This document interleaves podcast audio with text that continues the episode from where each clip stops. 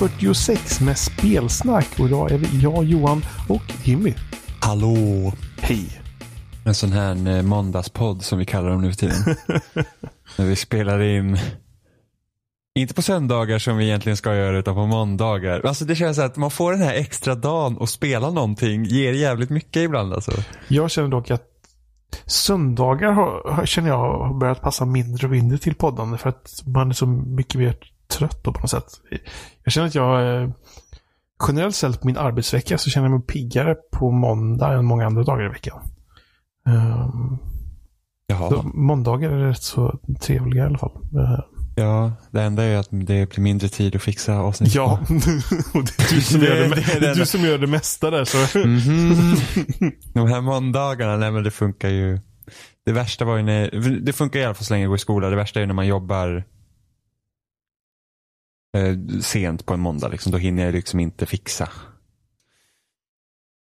Men om jag jobbar till exempel eh, på en måndag, då kommer jag hem typ vid nio på kvällen så då hinner jag inte ens vara med heller. Går jag på det. det blir jättejobbigt.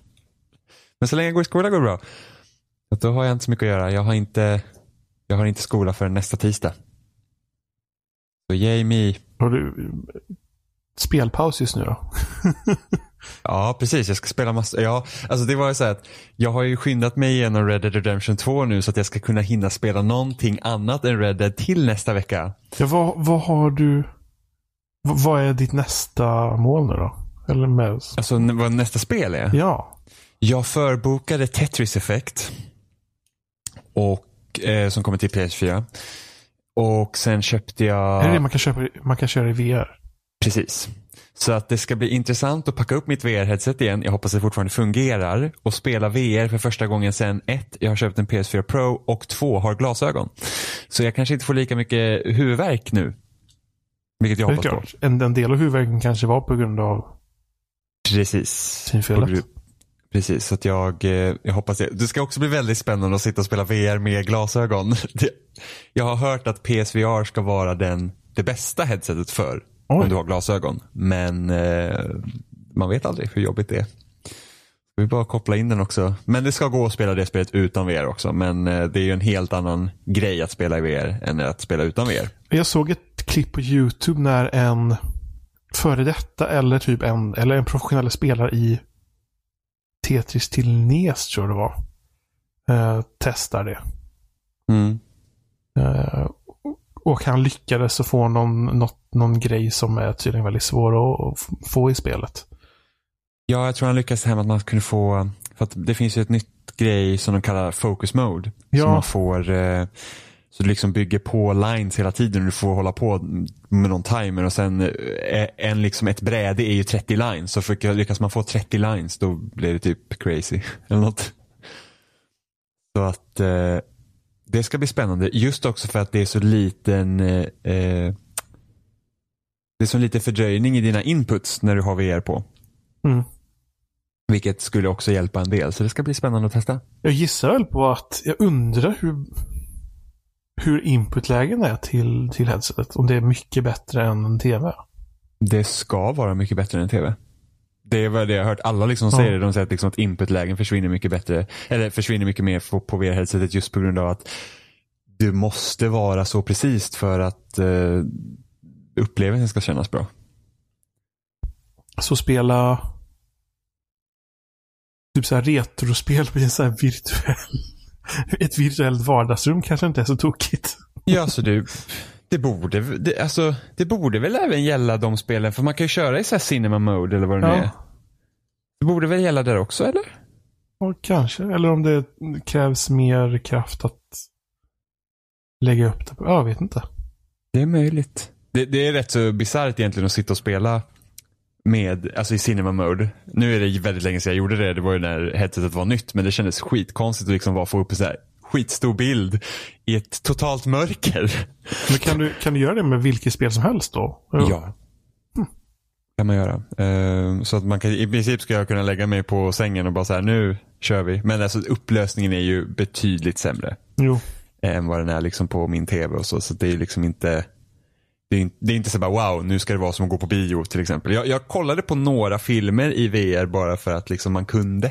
Mm. Alltså inte VR-filmer utan just, just i cinema ja. mode så man får liksom en stor skärm och liksom upplösningen är ändå kackig. Så att det var liksom inte jag, något som man känner Jag har ju ett, äh, heter det nu då? Oculus någonting i alla fall. Äh, eller Oculus, nej Gear VR heter någonting sånt där. Men det är, också, det är ju också Oculus, Oculus som har gjort det. Jag mm. sätter min äh, Samsung Galaxy S8 i det typ. Uh, det har jag väl testat att kolla på Netflix men det ser inte jättebra ut. Men det är lite fräck upplevelse ändå.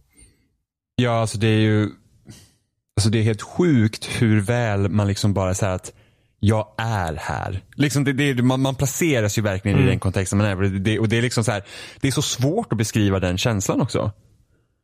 Liksom hur, hur alltså så här, ja men nu, nu så här, man liksom tittar runt och bara säger att överallt jag tittar omkring mig är eh, som om jag skulle vara faktiskt i det här fysiska rummet som inte existerar egentligen. Utan jag har bara en skärm framför mina ögon. Så att det är typ, men typ när jag och Robin spelade Keep Talking Nobody Explodes. Mm. Och jag glömde helt bort att jag sitter i VR och försöker luta mig på bordet som jag ser i VR och bara typ faller ihop. För att det är inget bord där. Det var ju fake. Så att liksom det är, det är jättemärkligt.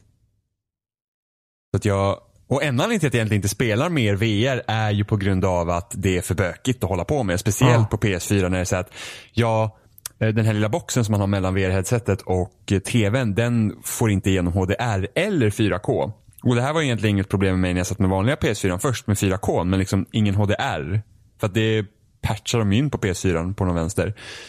Eh, så, att, så det funkar inte och, och nu har jag en PS4 Pro så det kommer köra VR bättre men det är fortfarande problemet att den kör inte igenom 4K HDR så då måste man alltid koppla ur VR helt och hållet för att liksom kunna spela andra spel om man inte vill bara spela VR. Så det gör att det hela det här meckiga grejen är skitstörande. Eh, de släppte ju dock en sån här box till eller uppdaterade liksom versionen av, av deras VR-headset så att den, den nuvarande lådan som man får med då när man köper PSVR den har HDR som går igenom. Men du kan inte köpa den lådan separat. Mm, så att då måste man köpa ett helt nytt för headset och det tänker jag för fan inte göra. Nej. Det, det är liksom dumt. Det är väl kanske men. inte VR, men har du kört mycket första personsläge i Red Dead? Nej. Det har jag faktiskt inte gjort för jag tycker att det känns eh, rätt kackigt faktiskt. Har du det... kört, kört, kör du mycket första persons i uh, i GTA på PS4? Ja, jag körde bara första person i GTA eh, på PS4 när jag körde kampanjen. Du klarade mm. inte ut kampanjen men jag kom väl ändå in en fjärdedel eller någonting sånt. Då körde jag bara första person. Jag, jag, jag, jag har nog jag vill testa lite med första person sen jag köpte det på PC på, i GTA. Mm. Uh, men i Red Dead tycker jag det känns jättekonstigt bara. Ja, för det känns, jag tycker siktet känns så himla sluggish. Det, det händer ingenting om man drar i spaken förrän man har dragit fullt ut känns det som. Ja, det kan man ju dock uh, experimentera med deras ja, uh, settings. Jo, så, de har ju så att man kan fixa dead zones och sådana grejer. Men jag tycker överlag att skjutandet i Red Dead 2 är för jävligt. Jag kommer inte överens med det. Jag fattade ju inte, när ni pratade lite om skjutandet sista veckan så fattade jag väl inte, för jag har inte spelat tillräckligt mycket. Men nu när jag spelat lite sedan dess, för nu har jag väl kommit in i kapitel 3 i alla fall. Mm. Så har jag ju fattat det här att man, man kan inte skjuta, skjuta, skjuta, utan man måste vänta tills siktet fokuserar. Ja, och sen så kockar man ju vapnet varje gång. Så du skjuter, ja. drar kulan, skjuter, drar en kula, skjuter liksom. Så man, måste vara mer noggrann och systematisk tycker jag. Man kan inte bara peppra utan du måste liksom, du måste ta det lugnt. Ja, och det har jag um, ingenting emot. Det, mm. det tycker jag liksom, det, det ger liksom en liten edge till eh, skjutandet. Men det är bara att jag har sådana jäkla problem att sikta. Alltså, jag, jag kör ju free aim så jag kör mm. inte så att man lockar automatiskt på någon för jag tyckte det kändes bättre. Men jag har ändå liksom, ofta är det så att jag får liksom typ stanna upp i spelet och sen så får man liksom försöka noggrant sikta in och skjuta och sen så blir man beskjuten på vilket gör att gubben börjar liksom svaja. Och sen verkar det som att spelet är så så oerhört noga med exakt att du måste ha cirkeln mitt på fienden. Är du lite, lite off med någon millimeter bara, då missar du kulan. Så det är liksom, det är liksom millimeterprecision. Men jag, jag har nog faktiskt, när jag väl fattade hur det funkar och att jag var tvungen att ta det lugnt när jag, när jag sköt. I kombination med att fatta lite mer hur, eller Dead Eye, att det finns. Um, mm, så... Ja men Dead Eye är ju verkligen rädda Ja. den i nöden många gånger. Ja, deada och så skjuta i skallen. Mm. så eh, har nog faktiskt mindre problem med skjutandet. Däremot så har jag fortfarande problem med typ alla knappar höger och vänster. Jag har fortfarande inte fattat att jag ska trycka på högra triggern man trycker på för fram vapnet tror jag. Väl? Ja, precis. Ja. Jag, trycker, jag börjar hålla in den vänstra och förväntar mig att man ska börja sikta med vapnet. Och så slutar det med att tre sekunder senare så är jag död. Vi har inte ens Ja. fått fram vapnet än. Alltså det, det, det, är väldigt, det är väldigt komplicerat system, hela spelet. Ja. Det, liksom, det vill göra väldigt många saker hela tiden. Eh, och det är liksom, och speciellt med, alltså när man rör sig i de här genrerna som är så himla utarbetade redan. Då blir det ju lite så weird att behöva lära sig om vissa saker, att man måste göra det här. Ändå har Mm. de fått in väldigt många funktioner på en handkontroll. Jo, men det, det, inte, det är lite sådär att jag känner att jag jag dör och eh, det går dåligt i spelet stundvis på grund av att det är så komplicerade kontroller. Eh, Mm. Och det får Ja, mig att låta som en person som aldrig spelar spel, typ ungefär.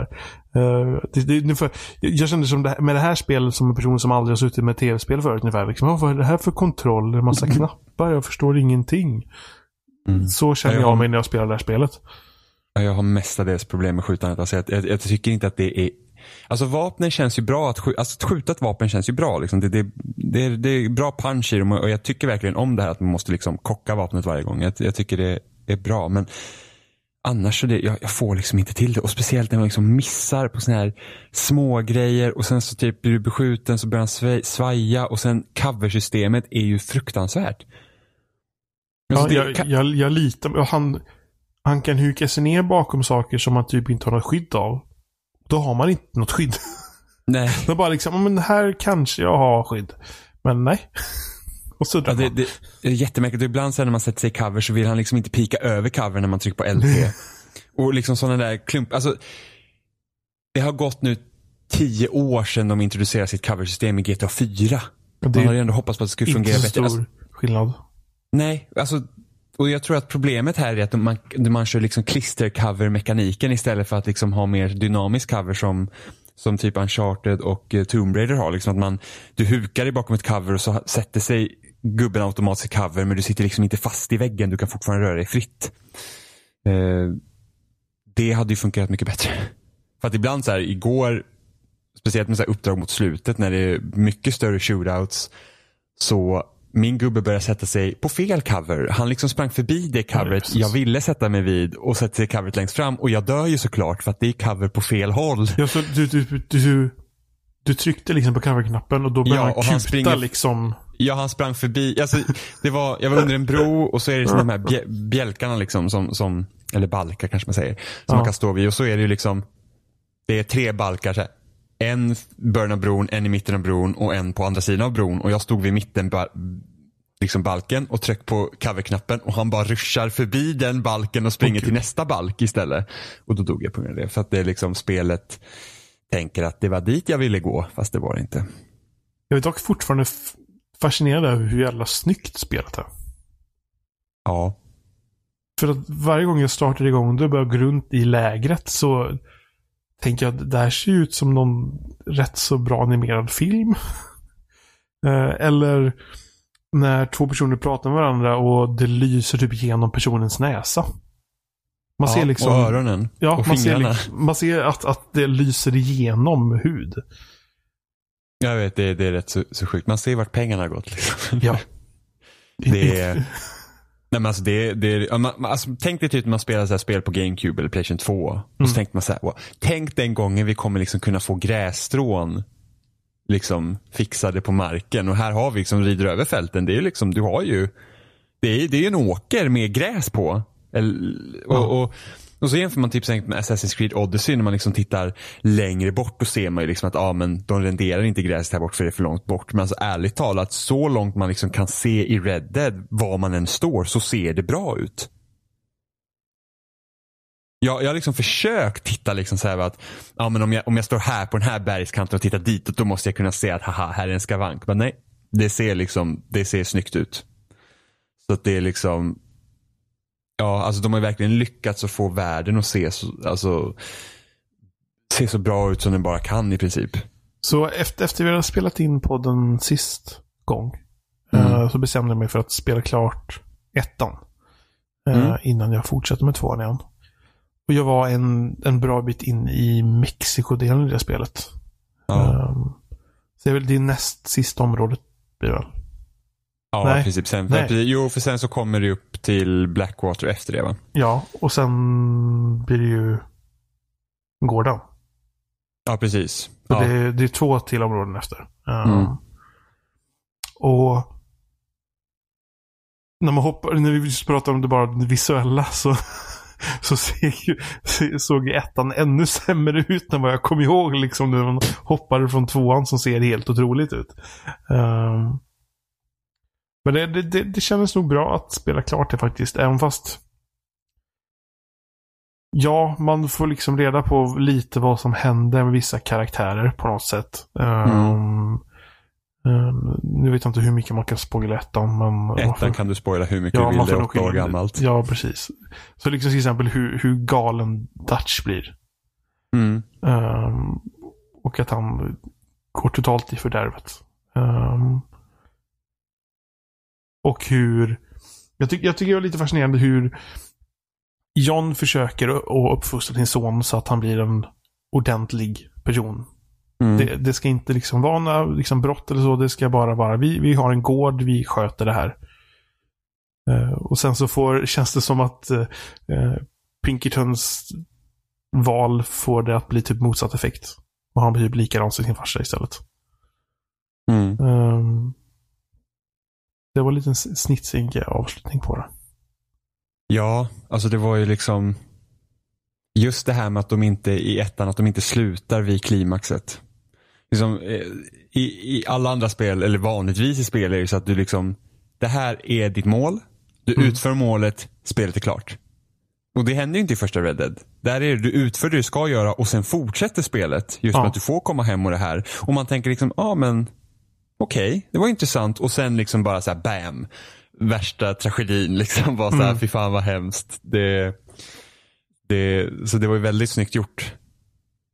När det var när det var nytt. För jag kommer ihåg att ja, men det var ju ändå trevligt att det liksom inte slutar liksom bara där utan man får se lite vad som händer efteråt. Mm. Det är trevligt. Och sen så liksom, ja. Jag, ty jag tycker det är fascinerande hur jag lyckas att inte bli spoilad på det spelets slut.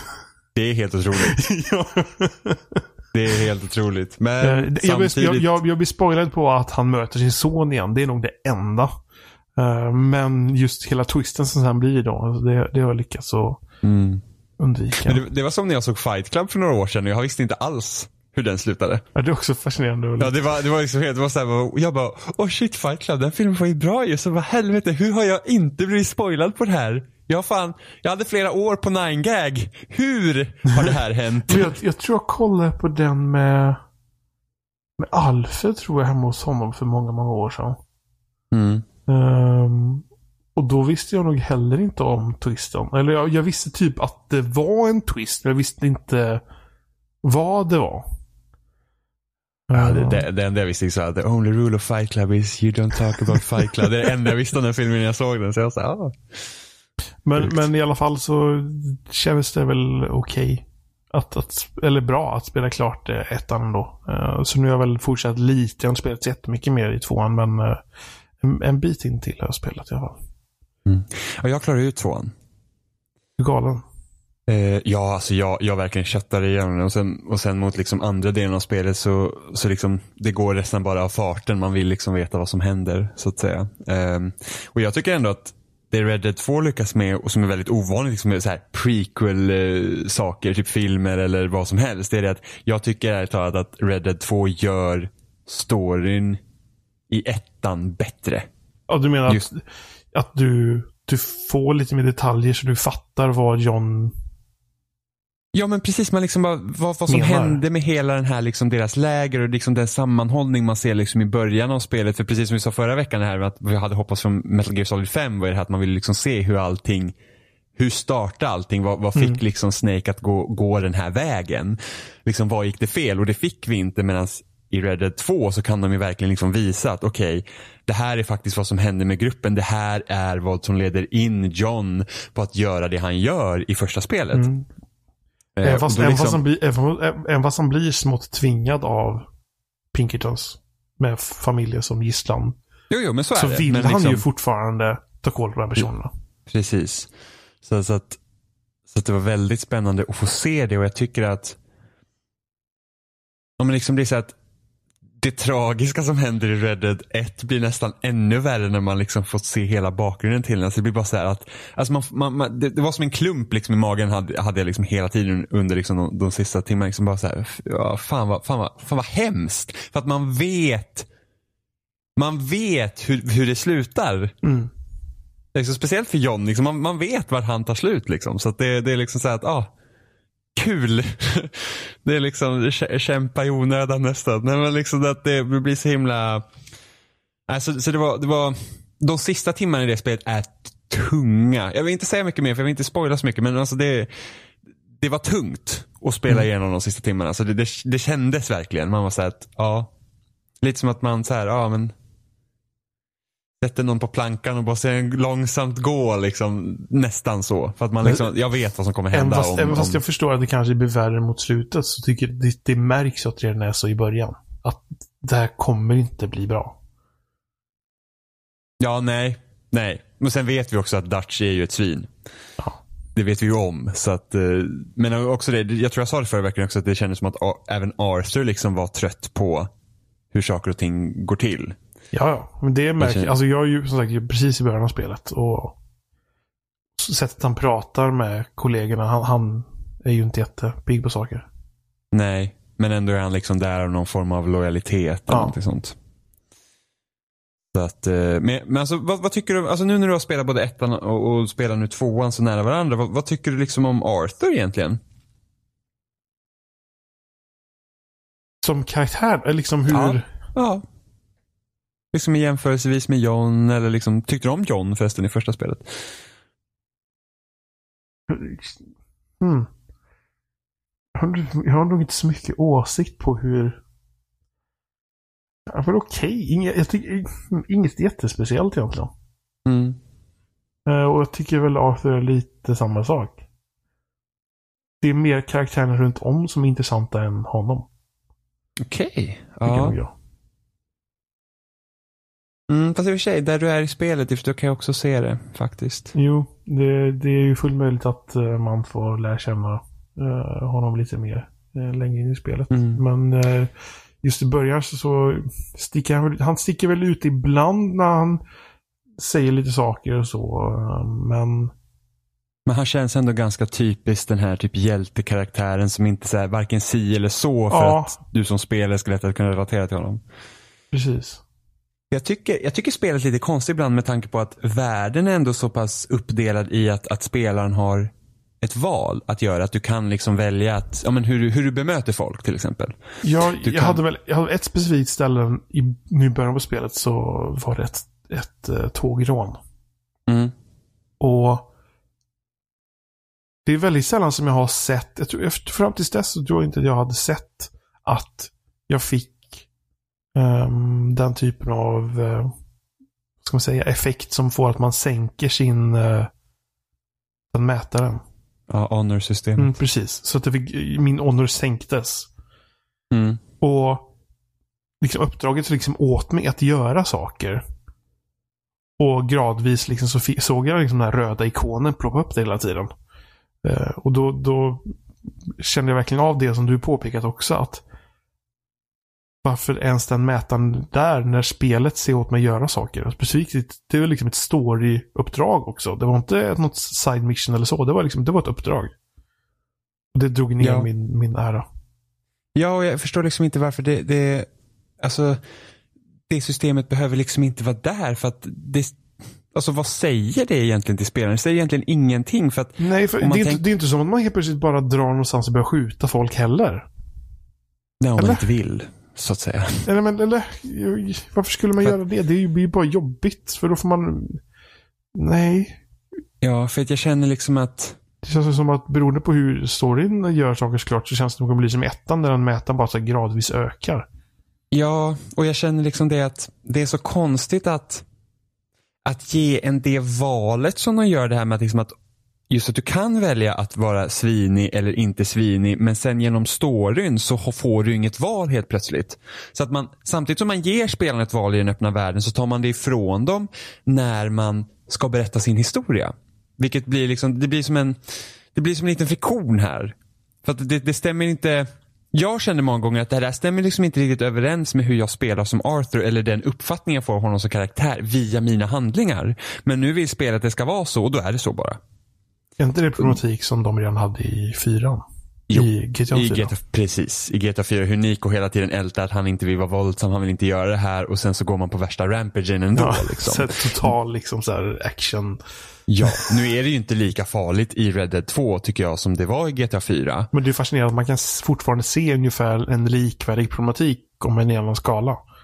Ja, verkligen. Men så är det. För att jag, jag känner att det är det är liksom för det får ju mig att, liksom, att jag känner inte igen den karaktären som helt plötsligt visas på skärmen. Och då, och då är det inte så hela tiden utan det är under vissa få eh, gånger så, som det blir det här. Men det är ändå så att varför ens Va? Jag vill inte stanna för mycket på att den här honormätaren finns men jag tycker att den är totalt, totalt överflödig. För att om man vill liksom vara så att du har en, liksom, vill du att världen runt omkring dig ska agera på dina handlingar så låt den bara agera på dina handlingar. Det är ingenting som jag behöver se i någon form av binärt system som bra eller dåligt. Det är så att om, om jag inte kommer med mat eller bidrar saker till lägret, då finns det ingen lägermätare för mig som säger att nu har du inte bidragit till lägret. Oh, det finns så att nu har lägret lite mat, nu har lägret lite mediciner. Men det är ingen så här nu har du varit bra i lägret eller du har varit dålig i lägret. Men de karaktärerna säger till mig, ja ah, det var länge sedan du bidrog eller bra att du hjälper till så mycket. Så får jag reda på det. Samtidigt som man hade kunnat tagit bort honormätaren och säga att spelar jag som en god eller en vänligare person då kommer folk kanske bemöta mig trevligare. Men hade jag liksom börjat gå och skjuta random folk hela tiden då kanske vissa folk ja, men, undviker mig eller liksom titt, alltså, de agerar mot vad jag gör istället för att bara liksom sätta sig att nej men nu är det så här bara. Vilket jag tycker är väldigt märkligt. Men om vi kollar på men just att man har det valet. Liksom. Jo, men jag tänker så här då. En, ett annat spel som har den liknande typen av mätare, jag tänker på Mass Effect. Mm. Där har man ju dock väldigt mer specifika val. Att storyn driver fram spelet, men du kan välja att göra saker i varje uppdrag mer specifikt. Ja, fast jag känner ändå att den mätaren är också problematisk i, i Mass Effect. För att det är så att antingen kör du fullt Paragon eller så kör du fullt Renegade och då får du egentligen inte något val.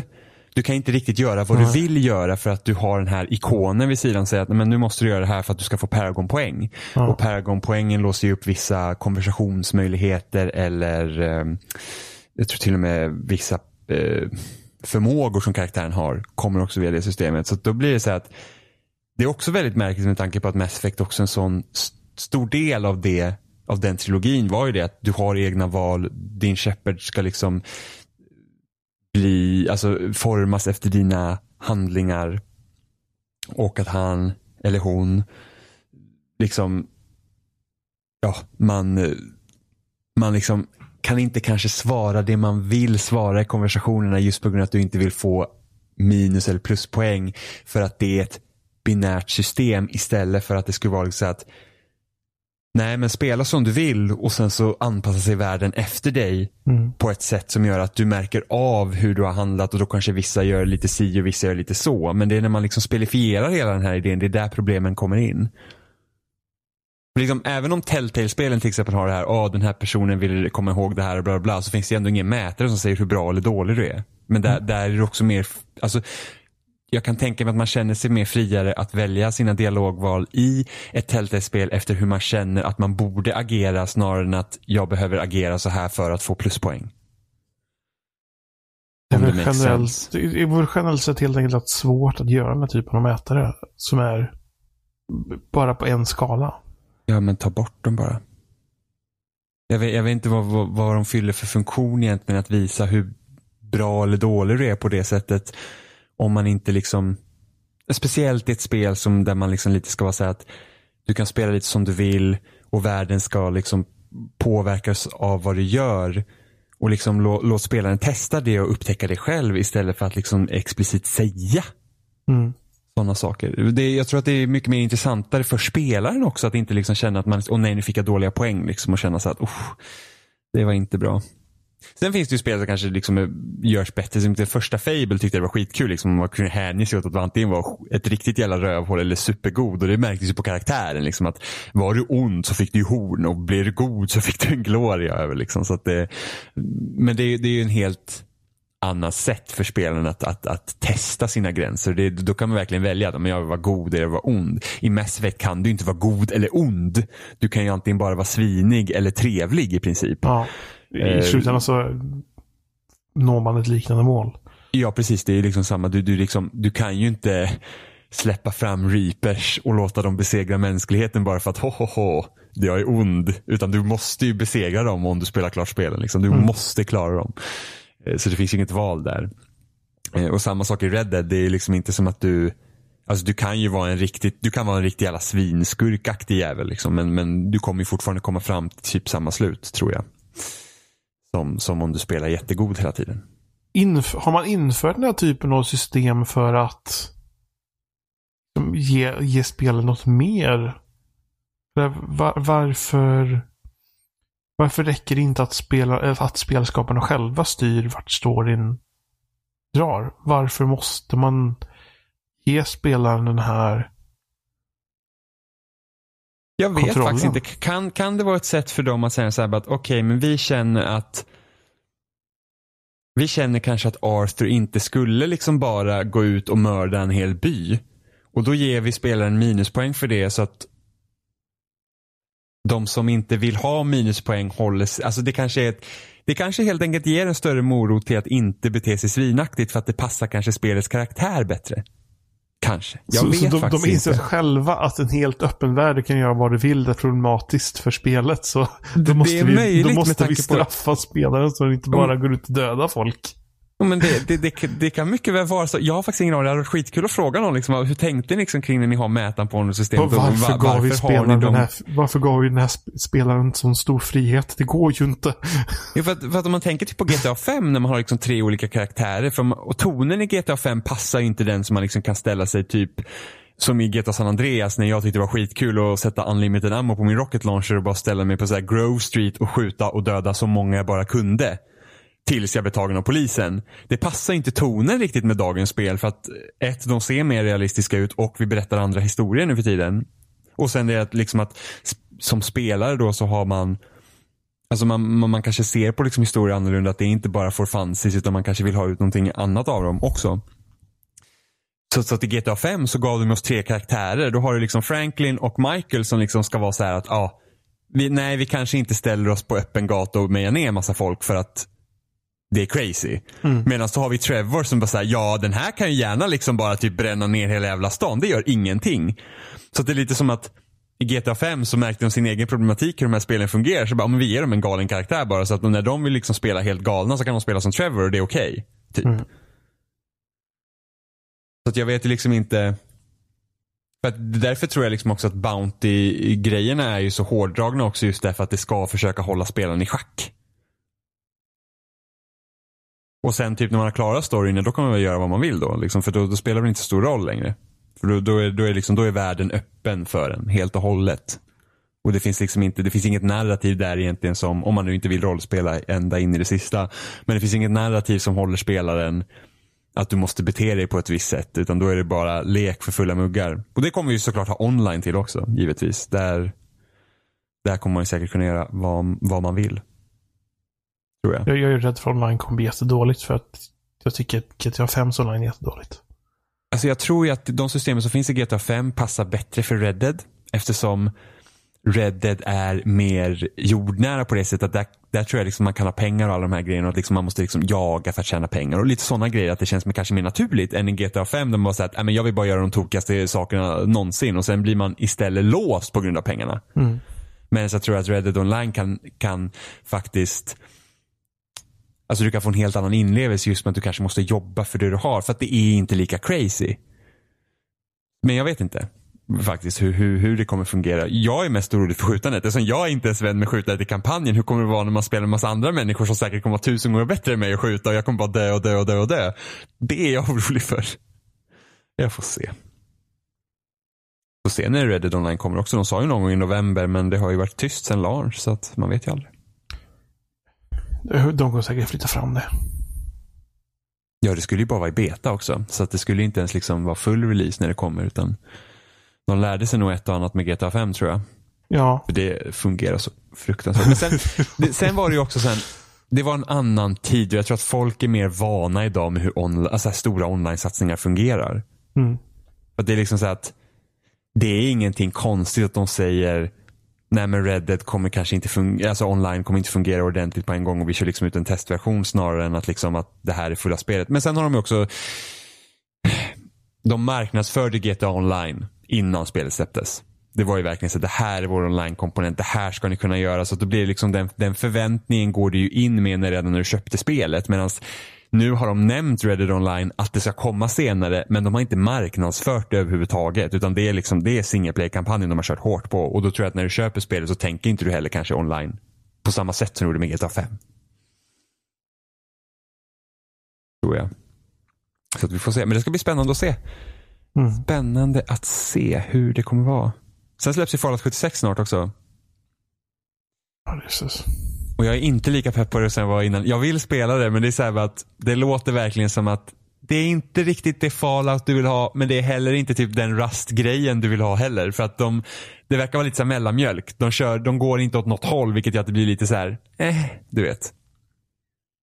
Där att det, du, liksom, du saknar spänningen från de här survival-spelen som Daisy och Rust. Men du saknar också RPG-grejerna från vanliga Fallout. Så att spelet är bara någon konstig hybrid mellan de två som bara liksom egentligen inte gör någonting. Jag tror inte jag kommer köpa det. Ja, jag, jag ska försöka nå på ett recensionsexemplar så jag kan spela det. Men det, det, det har ju varit rätt så trevligt. Ja, att jag vill verkligen, jag vill spela det. Alltså jag, jag hoppas liksom att det ska vara bra, men ja. Får se. Man får se. Jag känner att jag har tillräckligt med spel med Red Dead som, eftersom jag ändå är rätt så dålig på att storsatsa på spel som du gör. Så att du verkligen blir klar med dem. Uh, tog några för mig klar med ettan liksom. Uh, ja. Sen har Evelina och tvåan köpt, är så mycket långsammare också. Sen har Evelina köpt Assassin's Creed nu också. Uff. Uff. Uff. Det är långt. Ja. Det tog mig fan 70 timmar. Ja, Åh oh, herregud. Åh oh, herregud. Ja, det, var, det var en pers att ta sig igenom det spelet alltså. Det finns så mycket spel. Och alltså, det... vad heter det? Wolfenstein, inte det senaste utan det är ettan om man säger så. New Order. Uh, finns med på Game Pass nu. Åh oh, gud, det spelet är så bra. Det, spelet det är så jag bra. sugen på att spela också. Ja, det, är bara 15 timmar. Lite... Det är bara 15 timmar Johan. Bara. Det är bara, i dagens klimat så är det bara, kommer du ihåg under förra generationen alla bara såhär, kampanjen är sex timmar och alla bara fy fan vad kort det är. Och nu bara såhär, kampanjen är fem timmar lång och man bara åh, halleluja. Jag, jag vill ha fler spel som är 67 timmar långa. Ja, alltså jag tycker typ 12 timmar tycker jag är ganska lagom för liksom ett actionspel. Det kan jag tycka. Det, det är liksom, då har man fått liksom en ganska, det är ändå en, en, en större investering av tid. Men liksom det känns ändå man så får ut någonting ganska bra på det. Beroende på vad det är för typ av spel. Alltså en Call of Duty-kampanj mm. på 12 timmar kanske varit lite jobbigt. Men, eh, men då, man, man, känner liksom att ja, men 12 timmar, det, det är liksom så här. Det var ju typ spelen på GameCube-tiden. Det var så här, de spelen var ju typ 15 timmar. Det var liksom standard. Men samtidigt så hade GameFAQs kör ju sin så dagliga poll eh, varje dag. Och de hade typ så här, ja men vad, vad tycker liksom, vad tycker eh, spelarna då är liksom lagom för en kampanjlängd och de flesta ligger ju på över 40 timmar. Och man bara, men alltså det där är inte normalt. Det där kan inte vara det vi vill se. Det, det är liksom, det är bisarrt.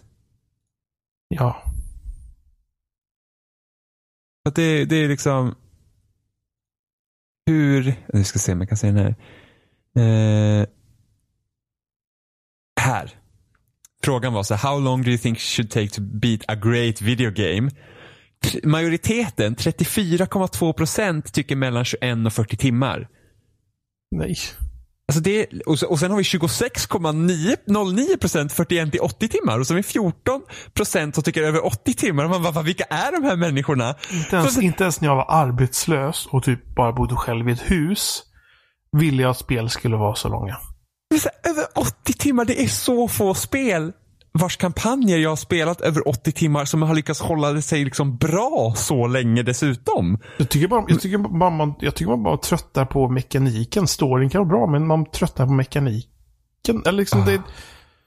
Men jag, jag, tror, alltså det beror på, alltså det beror också på vad man spelar. Alltså jag spelar ju spel för storyn, vilket kan vara lite kul eftersom folk typ så här tv-spel-story suger. Men jag kräver kanske inte så mycket, bara det håller mig något intresserad. Men, men jag spelar först och främst oftast inte för spelmekaniken. Jag tycker det är jättekul att spela men jag vill liksom ha en story med. Jag skulle mm, liksom inte spela typ, alltså ta Persona, jag tycker liksom att striderna är som ett nästan ett nödvändigt ont i de spelen. Det är inte därför jag spelar dem utan jag vill spela storyn. Och då blir det ju så här, ta det över, och ta ett JRPG då som liksom tar 80 timmar att klara ut. Alltså det är så här att, alltså mot slutet när man går genom det, man bara, jag vill inte slåss mot någon. Man försöker ju undvika striderna så gott det bara går så man kommer igenom skiten liksom. Det är, äh, det är så, det är så märkligt. Så jag känner liksom att så här, jag röstar nog 11 till 20 timmar tror jag. För jag tycker så här, runt 11-12 timmar det kan jag tycka är liksom en bra längd på ett spel. Då känner man att man kanske kan komma liksom någon karaktär lite närmre och man kan liksom undersöka saker och sånt. Men, eh, ja, men, men 10 till 20 timmar det, det låter lagom tycker jag. Mm, men liksom här, när, när det börjar komma upp mot 40 timmar då är det fan, usch, det är jobbigt. Och speciellt i, i, dagens klimat när alla spel är typ så långa. Det, det är liksom, usch, det är helt, men alltså vilken kontrast. Har, har, har det blivit mer vanligt att folk liksom så här, totalt vill fastna i ett spel så länge? Ja, men jag kan ju tänka mig att det är det här att man alla kanske inte har tillgängligheten att kunna köpa så många spel. Alltså jag köper bisarrt mycket spel. Det, det är bara så. Det, jo. Men det, jag, jag, köper jag, heller, jag köper heller inte så mycket spel. Men det betyder ju inte, eller jag vet inte. Jag, jag vill ändå inte spela ett spel så länge. Då, ja. då väntar jag med att spela spel överhuvudtaget ett tag och så köper jag ett spel sen igen. Ja, jag, jag har faktiskt ingen aning.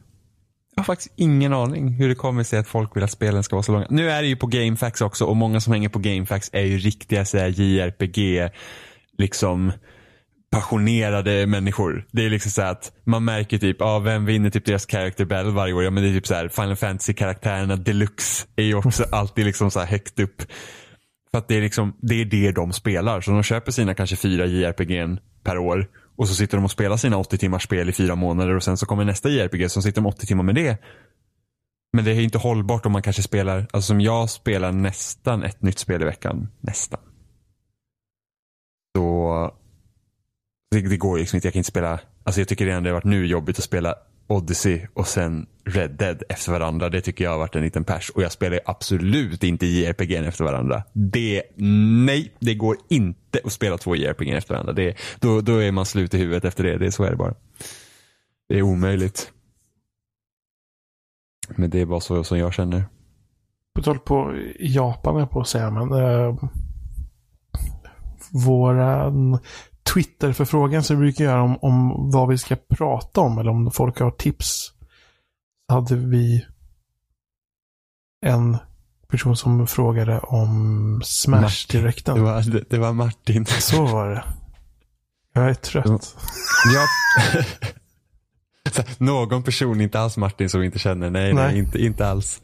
Nej, om, för att Nintendo hade sin sista direkt eh, inför Smash. Just det. Där man visade upp eh, ett single play-läge, typ story mode.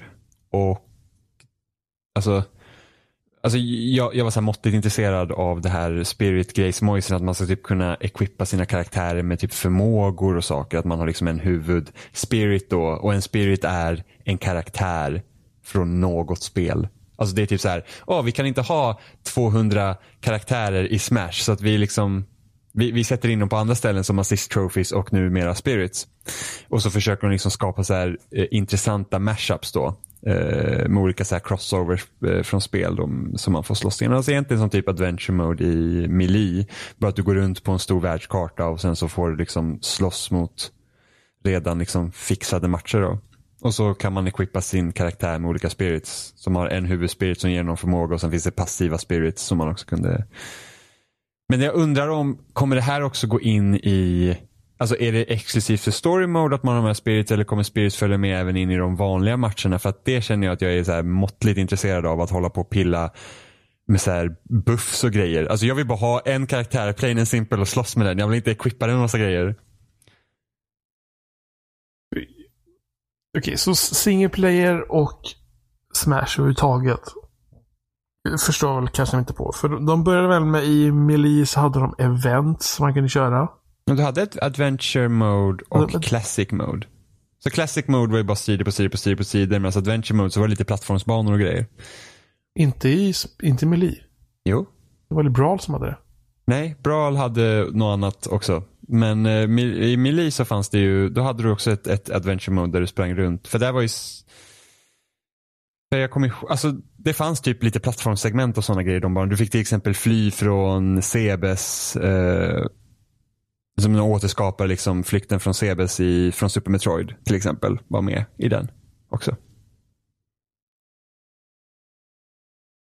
Men var, det inte, men var inte Adventure bara att det var liksom bana, bana, bana? Nej, så det fanns två lägen i Melee. Det var Classic och Adventure. Om det nu kallades Adventure. Men det var, det var liksom två single play-lägen. Där ett var bara att du slogs, liksom, det var bara matcher på matcher på matcher. Och andra var typ så här att det var vanliga matcher blandat med typ plattformsbanor också. Ja. Vilket var det, helt okej. Det har jag glömt bort. Ja. det var visserligen eh, ganska många år sedan som jag förmodligen spelade för att jag har nog inte spelat det sedan, eh, sedan spelet kom säkert. Eh, ja, det är väldigt länge sedan. Man har ju mest spelat multiplayer om man väl har spelat Smash egentligen. Mm. Um. Och sen, sen hade ju Brawl hade ju sitt äventyrsläge också med så här skitsnygga cutscenes med. Så jag tyckte att det var så tråkigt. Vad hade Smash på Wii U då? Uh, ingenting va? Det var, jag vet inte, det fanns något konstigt läge på 3DS-versionen vet jag. Varför känner de för att helt plötsligt försöka igen? Alltså, folk, bara... var ju, folk var ju överhypade på att det skulle komma någon story mode typ. De bara oh my god. Men... Jag vet inte, jag vill ju bara slåss. Ja, det... jag känner väl att uh, visst, det kan väl se fräckt ut och man kan tro att man vill ha det, men man vill egentligen inte ha det. Mm. Det är en sak som man bara, oh, det här hade varit coolt, det vill jag ha. Men varför? Ja, så inför Smash Ultimate som egentligen fixade det jag ville ha från Wii U-spelen, det var det att man ska kunna köra alla banor men stänga av alla de här konstiga eventen som händer på dem. Mm. Så att man liksom fortfarande kan ha banans utformning men det kommer inte ett stort monster och ska typ hugga ner alla mitt i allting. Mm, man kan typ köra Pokémon Stadium-grejen utan att de ändrar sig och sånt typ. Jag tror det. Jag vet inte hur det funkar med den banan med tanke på att men en, en sån bana är verkligen gjord för att den ska ändra sig. Men jo, det, jo, det skulle man kunna göra för att i, även i Wii U-versionen så kunde man liksom köra typ Final Destination eller Battlefield-varianter av alla banor. Okay. Uh, och det, det kan man ju säkert göra i det här också. Men det gick inte att stänga av så events i, i det. För då okay. måste du köra det som Battlefield eller Final Destination, bara med ett annat skin typ. Mm. Men då är plattformarna är ju likadana hela tiden och, och, ibland känner man så här, men jag kanske skulle vilja köra den här banan för den har ganska intressant bandesign men jag vill kanske inte att Ridley ska stompa ner liksom på banan och typ försöka äta upp oss samtidigt. Eh, och det, det ska de ha fixat nu i alla fall så det är skönt. Men sen så visar de upp också de sista karaktärerna som ska vara med i spelet och det är Ken från Street Fighter och Incineroar som är en Pokémon från Sun and Moon tror jag. Jag har lite dålig koll känner jag. Men jag tror att det är sista utvecklingen på eldkatten för Sun and Moon. Vilket jag alltid så förvånad över hur, de är alltså konstiga Pokémon. Det är så här, nu tog de en fighter-Pokémon igen. Som hade ju Lucario i Brawl. Vilket jag också heller inte förstår. Jag förstår inte populariteten med den Pokémonen. Alltså det, det, det tycker den ser så jävla tråkig ut. Men ja. det känns som att det finns så många intressanta Pokémon de hellre hade kunnat välja. Så varför tar de en som bara, ja ah, men den här slåss. Och man bara, aha. Men ni kunde ha varit lite kreativa och ta någon Pokémon som man kanske inte hade förväntat sig hade fungerat och sen kör ni på den och så kan det bli lite kul. Men det är bara jag. Och sen typ det bästa utan att säga det någonsin att Piranha Plant är en karaktär i Smash Ultimate. Alltså det var ju så jäkla kul. Alltså verkligen så här. För det, det är då så här, om man nu tänker att deras Pokémon val av Pokémon är lite tråkiga så kan man ju inte säga att deras val av vissa karaktärer genom seriens gång har varit tråkiga. Om man typ tar ja, men från första, eh, från Melee till exempel, Mr Game Watch var en så här udda karaktär och sen så Ice Climbers har två karaktärer också jättekonstigt. Sen hade vi i i Brawl så introducerade de Rob, också så här konstig karaktär. Ja. Och sen i Wii U-spelen så kommer ju Duck Hunt Dog. Vilket var också så här liksom fantastiskt, så här, bara knasigt. Så att Piranha Plant är verkligen så här, ja, det nailed it säger jag bara. Det ska bli skitkul när den karaktären kommer. Kommer inte finnas vid launch, den kommer som DLC senare. Gratis om man förhandsbokar. Och sen kan man väl köpa den. Men det ska också komma fem DLC-karaktärer efter spelets launch någon som gång. De inte de, har som de inte sa vilka det var ja. Men det skulle inte vara Echo Fighters, det skulle vara originella fighters. Oj, och då undrade Martin, vad, vad hoppas vi för karaktärer kommer till spelet i så fall? Det är väldigt många karaktärer som ska vara i det här spelet. Ja, det är 74 tror jag det är. Ja. Jag känner att jag har ju inte den listan i huvudet. Så jag känner att om jag börjar säga karaktärer nu så så kommer jag säga någon som är på listan som. Ja, men jag tror att jag har ganska bra koll på vilka karaktärer som är med. Så du kan säga någon karaktär så kan jag säga så här, nej Johan. Eller Johan, vad glad du kommer bli att veta att karaktär X är med i Ultimate. Du, du får säga dina först, om du har några. Alltså, jag vet inte om jag har fem, men alltså. Ett. Att Shovel Knight blev fucking degraderad till en assist trophy det är det värsta någonsin. Alltså jag var så säker på att Shovel Knight skulle kunna vara en karaktär i nya Smash med tanke på liksom att Nintendo har varit så himla indievänliga de senaste åren. Mm. Och så blev det bara en assist trophy. Alltså det, alltså Shovel Knight hade ju passat perfekt i Smash som karaktär. Han har liksom sin spade som han slåss med, liksom han har liksom olika förmågor, han kan pogo och sticka och allting.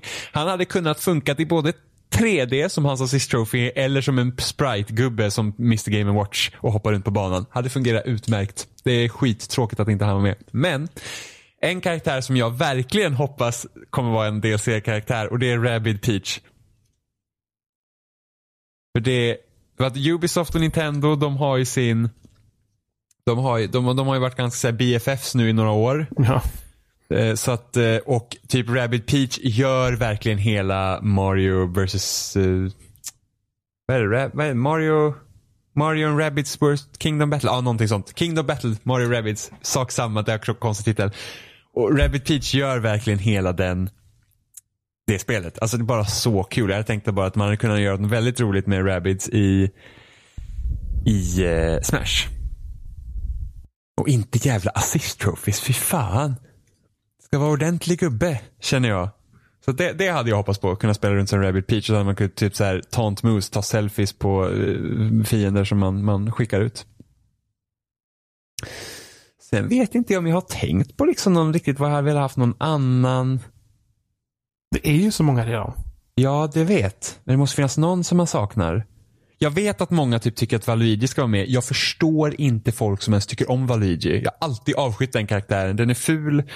Valuigi är ful. Det, det är väl typ det jag stör på. Han är så jävla ful bara. Jag kan förstå det bara för att bara för att folk har påpekat så länge att de vill att han ska vara med. Så det är lite kul om han hade varit det, men... Alltså han hade ju ändå kunnat bidra liksom som en annorlunda typ av karaktär. Eftersom han, eh, alltså han ser rolig ut, han går roligt, han är lång och skranglig. Det är, liksom, det är väl ingen annan karaktär som är lång och skranglig i Smash så att han hade ju stuckit ut på det viset. Men samtidigt känner jag väl kanske att det räcker med Mario-karaktärer egentligen. Det finns så många. Om de inte typ ska köra så här, ah, nu har vi Piranha Plant, nu kör vi alla andra Marios power eller så här fiender. Varför inte spela som en Goomba eller Thwomp Block? jag har svårt att komma på några fler för det är så många. Jag, jag, nu bara du påpekar liksom så här, oh, det är redan många Mario-karaktärer, men jag det hade tyckt det kul om typ Toad får med. Ja, faktiskt. Uh, alltså Captain Toad hade ju kunnat vara med. Men annars? Ja, det finns många, alltså inga fler Fire Emblem-karaktärer. Det hade Nej, ju usch, räckt. Jag förstår mig inte på de spelen. Så det... Fire, Fast Fire Emblem-spelen är ju faktiskt väldigt bra. Men det är så många Fire Emblem-karaktärer och alla har liksom finns, svärd. Finns det någon Nintendo-karaktär, liksom något spel som inte är med? alltså det sjukaste nu är ju det att de inte har någon karaktär från ARMS. Också en assist trophy. Det tycker jag är väldigt märkligt. Så det är frågan om att ta någon av ARMS-karaktärerna och och, som en DLC-karaktär. Det, det, det ska jag anse vara logiskt från deras sida. Varför inte promota sina egna nya serier? Jag var alltid förvånad över att Inklings inte kom som DLC till Smash eh, på Wii U. Men jag antar att det kanske var för att oh, Wii U säljer ju inte så varför ens bemöda oss. Typ. Även om det kom väldigt bra DLC-karaktärer. Så Ridley är en karaktär? Ja. Så fatta när man kommer kunna spela den banan där faktiskt Ridley dyker upp på banan när man spelar som Ridley. det, det, det, weird. Weird. Jag försöker tänka, är det någon Pokémon jag skulle vilja ha? Nej, Squirtle är med så att jag är nöjd. Nej, Pokémon Trainer är faktiskt en väldigt, alltså apropå ingenting så är Pokémon Trainer en väldigt bra karaktär just man kan byta Pokémon in och ut hela tiden. Det är faktiskt eh, väldigt häftigt. Att, att de tog tillbaka den. För det var så besviken över Wii U när de bara sa äh, vi slopar Pokémon Trainer och så tar vi in Charizard. Och jag tycker Charizard är en så tråkig Pokémon. Åh, vad, han inte... Han funkar. Också, han med karaktären som tar Majoras mask i Majoras mask. Ja, Skull Kid. Ja. Good choice Johan, good choice. Det hade ju fan, för att då hade man ju kunnat Ja men då hade du kunnat liksom nästan lite som Shulk i Wii U-versionen sen när man kan byta olika förmågor på sitt svärd så hade ju Skullkid kunnat equippa olika masker. Mm. Egentligen. Annars var mer? Jag försöker tänka igenom lite så här spelserier och se karaktärer som skulle funka. Mm, alltså man hade kunnat ta någon mer från typ F-Zero. Även ja. om Nintendo typ låtsas att den serien är död. Men det får inte vara Echo Fighters heller nu så att man får tänka. För jag tänkte att, jag vet att många trodde att typ Shadow skulle vara med från Sonic. Men Shadow känner jag att han har varit så lätt varit en, en Echo-karaktär av Sonic. Så att det är lite tråkigt. Man vill ju ha någon som man känner att kunna så att man ska kunna liksom, alltså de ska kännas unika helt enkelt. Jag tror nog att Skalkid var mitt bästa. ja men alltså ärligt talat Skalkid är fan bra. Hade jag fått välja någon till från typ Animal Crossing så hade det varit Totakeke. Han som spelar gitarr. och jag vet inte vad den karaktären skulle kunna eller typ- göra. Typ, eller alltså, så spela och typ att ljudvågor slår. Ja, det, för det, det, hade, det hade varit... För istället så stod de Isabelle. Jag vet inte varför folk tycker om eh, Isabelle som karaktär. Det var weird. Jag hade hellre haft hunden alltså.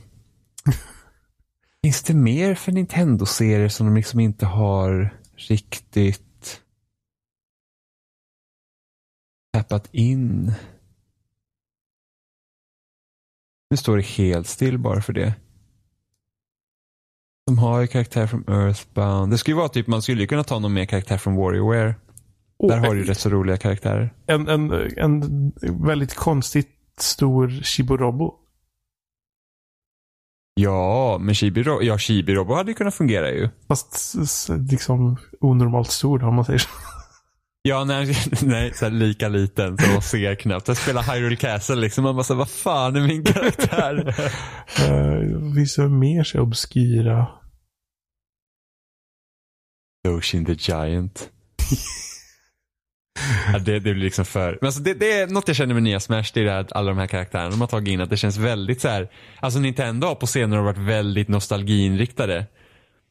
Att de, liksom, de verkar verkligen lina åt en viss typ av publik nu. Om man tänker att Wii var helt liksom riktad mot familjer mm. så verkar Switch och dess spel var väldigt riktade till 90-talister och 80-talister som tycker typ att ah, vi älskar när vi var barn och alla våra liksom favoritkaraktärer ska komma tillbaka. För att liksom säga att om man bara tar castlevania karaktärerna så var Richter och Simon.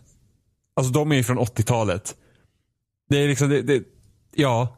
Det, det, jag vet inte vad jag ska säga med, med det, men det är liksom så att jag hade liksom, av alla karaktärer man liksom kan få så är det liksom två stycken karaktärer från riktigt gamla spel och så tar man typ kanske inte ens den karaktären som de flesta kanske skulle känna igen från så här Symphony of the Night. Nej, så är det liksom Richter och Simon som fucking ser ut som He-Man på steroider.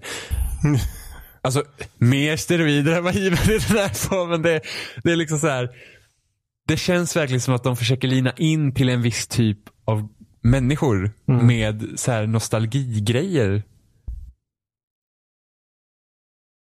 Att det är liksom inte som att nya gästspelande karaktärer är med utan det är ju väldigt gamla. Så Pac-Man, nu är inte Pac-Man nytt för Ultimate men liksom om man tittar vilka de har tagit. Så Snake var ju ändå relativt eh, liksom ny när Brawl kom ut så att säga. Eller ja, relativt ny. Men det var ju så här Twin Snakes eh, Snake som var med där. Ja. Eh, men eh, men då så här Pac-Man, vilka klassiska Sonic, så har vi castlevania karaktärerna Alltså jag skulle inte förvåna mig typ om så här Wonderboy skulle vara med eh, någonstans. Mega Man har de ju med såklart. Så att det det är liksom att de, de kör hårt på den här. Samma sak med så här, po nya Pokémon-spelen, så här, Let's Go Pikachu, Let's Go Eevee. Det är ju liksom verkligen så här, hej, kommer ni ihåg Pokémon som släpptes 96 som ni alla älskade? Nu ska ni köpa en switch och fånga alla igen. Så att det, ja. ja. Jag vet faktiskt inte. Jag har faktiskt jag kommer inte på någon annan karaktär nu. Från Nintendo-serien. Om, om det är någon så här yes-karaktär från vilket spel som helst. Det spelar ingen roll vilket spel det är. Vilken skulle du då, är det någon där som skulle kunna tänka dig att vi lånar in den här karaktären från spel X Ja, eller Y? Från, från vilken liksom serie Ja. som helst. Ja, det spelar ingen roll om det är Sony, Microsoft eller liksom, det behöver inte vara Nintendos egna. en Assassin skulle ju funka. Vem?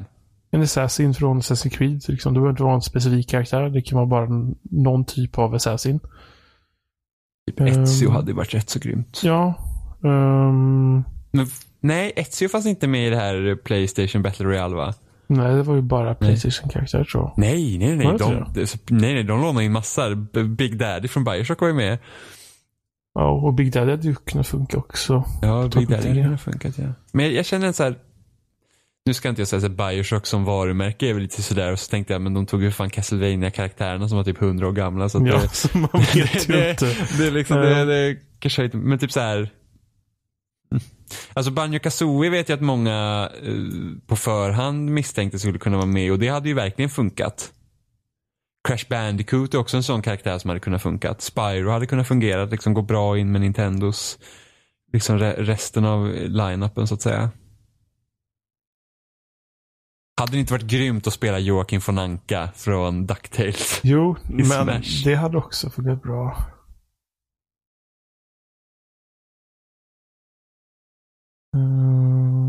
Ja.